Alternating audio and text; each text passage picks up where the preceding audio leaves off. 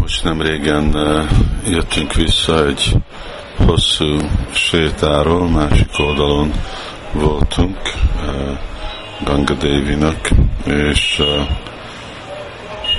sétáltunk, lehet, hogy 7-8 kilométert, amíg elérkeztünk egy patakhoz, és aztán követtük a patakot fel a hegyekbe, és az vezetett egy gyönyörű szép vízeséshez, teljesen elrejtett vízesés, senki más nem volt ottan, tiszta volt, csöndes, és be lehetett menni a medencébe és a víz alatt állni, és nem volt olyan hideg, mint a Ganga Devi, és körül csak dzsungel volt, nagyon, nagyon szép volt, így elképzeltem, hogy igazából ez volt Rishikés, ezért voltak itten a jogik, mert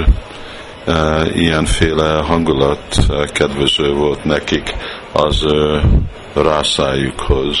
Ugye a jogik vannak ebbe a santa rászba, aminek a jellemzője a béke, nyugodt lelki gyakorlat, ahol passzív távolságról imádják Krisnát, mint Istenség legfelsőbb személyisége, de semmiféle aktív szolgálatot, kapcsolatot nem építenek fel.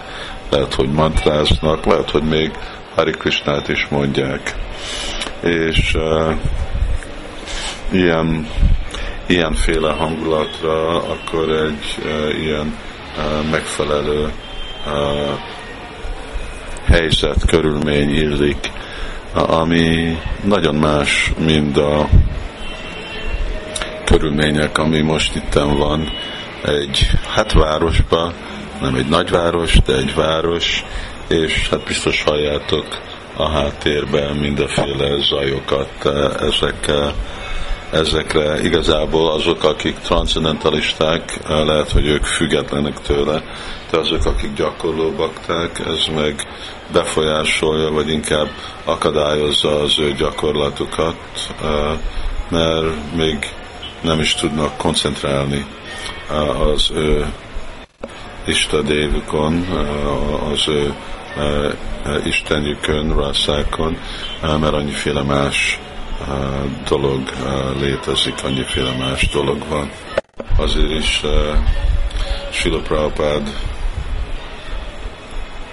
irányított minket, és akarta, hogyha olyan körülményekben fogunk lakni, mint nagyvárosok, mint egy Budapest, vagy London, vagy Párizs, akkor ottan csináljuk azt, ami kedvező annak a féle körülménynek, és mi az a hangulat, ami arra kedvező? Jagjai Sankirtana, prayer, prédikálás, ez a lényege nagyvárosoknak. Másképp, amikor valaki nem prédikál, akkor nem kedvező az a környezet az ő lelki gyakorlatára.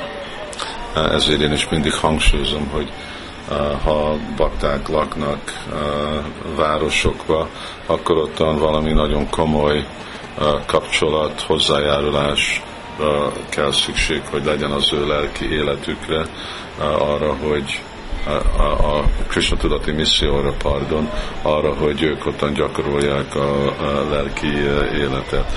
Másképp a legjobb hely a vidékre menni, mert ottan inkább békesebb az elme, nem zavar ilyen más dolgokkal, és akkor valaki a saját lelki gyakorlatát, vagy mondjuk ahogy Kösna völgyben, ugye ott nem csak a saját baktának a lelki gyakorlata van, hanem ott is van a misszió, de egy másik aspektus a Úr Csaitanya missziója, ez a fenntarthatóság, a tehénvédelem, a gyerekek oktatása, mindazok a dolgok, amikre nem szükséges városok.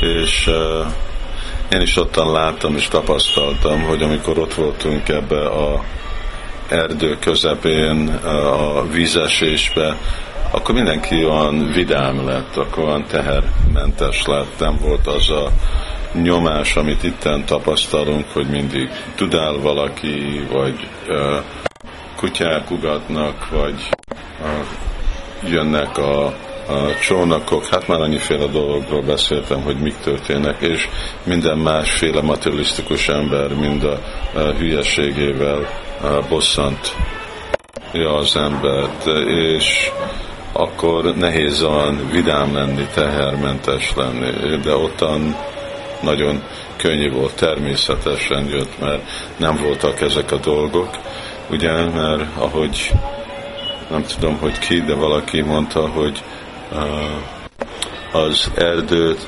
hegyeket, vidéket Isten teremtette, és a városokat meg ember. Aztán mostan ebédeltünk gyümölcsöt, és egy dolog, amit szerettem volna mindenkinek emlékeztetni, hogy itt most már, ahogy tudom, minden héten 3 paviljont hoznak el a Kösna völgybe, és még mindig vannak paviljonok, amik lehetnek szponzorálni. Melyiket? Csak egy perc. Hát a Jamunán van egy, szóval egy még Jamuna van szponzorálva, aztán Raman Raitiba lehet, még 2 vár Krishna születés helyére, és 2 Girirázson. Szóval kérjük bakták, vagy egyedül, vagy egy család, vagy álljon egy csoport bakta össze. Idén a Námhata táborba, akkor megint fogunk csinálni parikramát, és fogjuk beavatni mindezeket a főhelyiségeket, de még vannak azok, amik nem nincsenek szponzorálva. Szóval kérjük, hogy légy szíves, akik szeretnének ezt tett, az biztos, hogy ezután ezt már nem fogjuk csinálni, vagy inkább más terveket csinálunk. Hogyha szeretnétek így részt venni, díszíteni, szépíteni, megvalósítani a szent helyeket Krishna völgybe, akkor valamilyen módszeren rakjátok össze ezt a 5 millió forintot, amivel pavilion és tó és lépcső és kert és annak a fenntartását tudjuk biztosítani. Ez igazából egy nagyon komoly változást fog hozni Krishna völgybe. Jó, akkor mostan ennyi. Megyek, folytatok írni, és nagyon lelkes vagyok. Kaptam olyan szépek a rajzok, amik a bakták csinálnak, egy elég komoly csoport van, aki csinál rajzokat, és nagyon sok rajz lesz ebbe a könyvbe, és más stílus lesz, szóval nagyon részletesek a rajzok, igazi művészet mindegyik. Hare Krishna, Sibu Pravapártya.